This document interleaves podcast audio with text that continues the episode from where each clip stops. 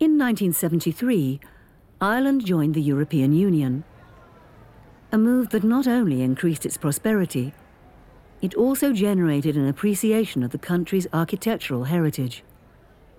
I must say, as somebody who took part in the um, meetings in Europe during the early 70s, it was tremendously exciting and it did give us a feeling of worth and value.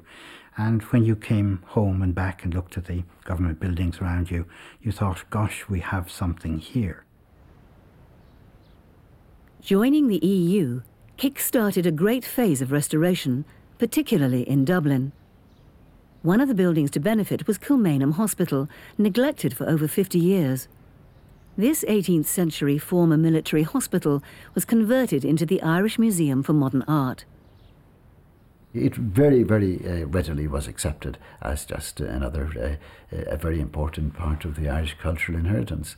And again, placing the Museum of Modern Art there, that I'm sure was done with some deliberation. Uh, you know, in other words, to give it a modern focus, as they're saying, from its, uh, uh, to, to, shall we say, to counterbalance some of its historical connotations. I mean, could it have happened in the 1960s? I think not. It was associated with the British Army, that, that was the, the particular connotation of, of the Royal Hospital.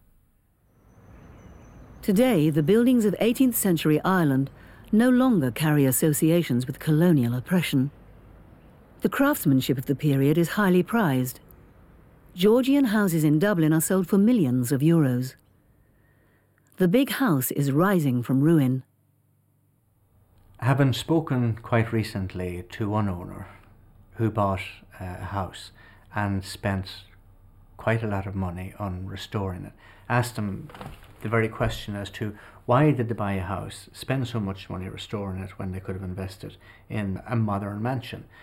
And the answer was quite surprising in many respects because they said that to them this was an act of patriotism, that they were actually doing something um, to ensure the survival of what they consider to be an important part of the Irish heritage.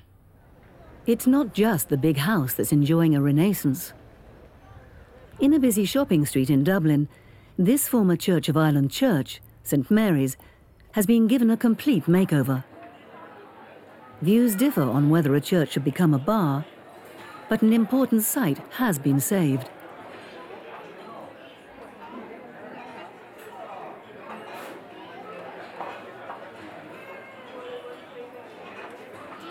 St Mary's was built in 1704.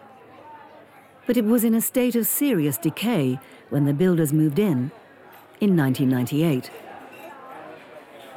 When we took ownership of the building, uh, the building at that stage had 300 resident pigeons uh, within the building, on this level, for instance, which is, happens to be the oldest gallery church in, in Ireland. Uh, the floors up here were, were unsafe. We had dry rot and wet rot within the building as well too. So it was um, it was nearly starting from scratch. There's no question that if I knew then what I know now, I would have, I would have um, as my wife says, uh, taken a deep breath until the moment had passed.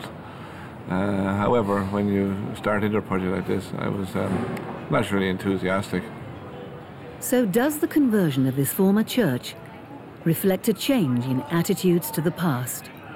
I think the building slightly reflects the fact that Ireland has moved on an awful lot in, in, in the past 15 years, and that the customer, from my perspective, is able to come in and enjoy themselves in a contemporary use and a contemporary um, fitting out of an old building for an alternative use, yet at the same time able to enjoy the history associated with the building and it gives Irish people in some respects, Dublin people in some respects, another type of uh, area which they can be proud of.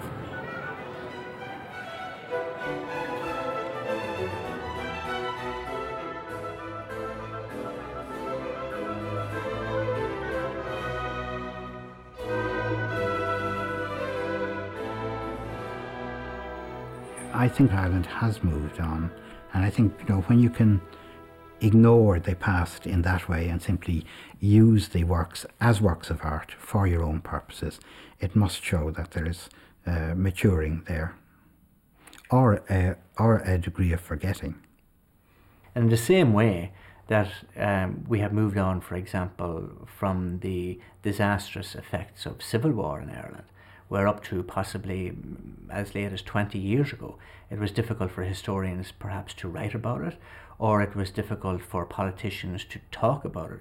And in the same sense, we have gradually moved far enough away from seeing country houses as being symbols of colonialism or oppression or whatever to regard them rightfully as part of Irish heritage.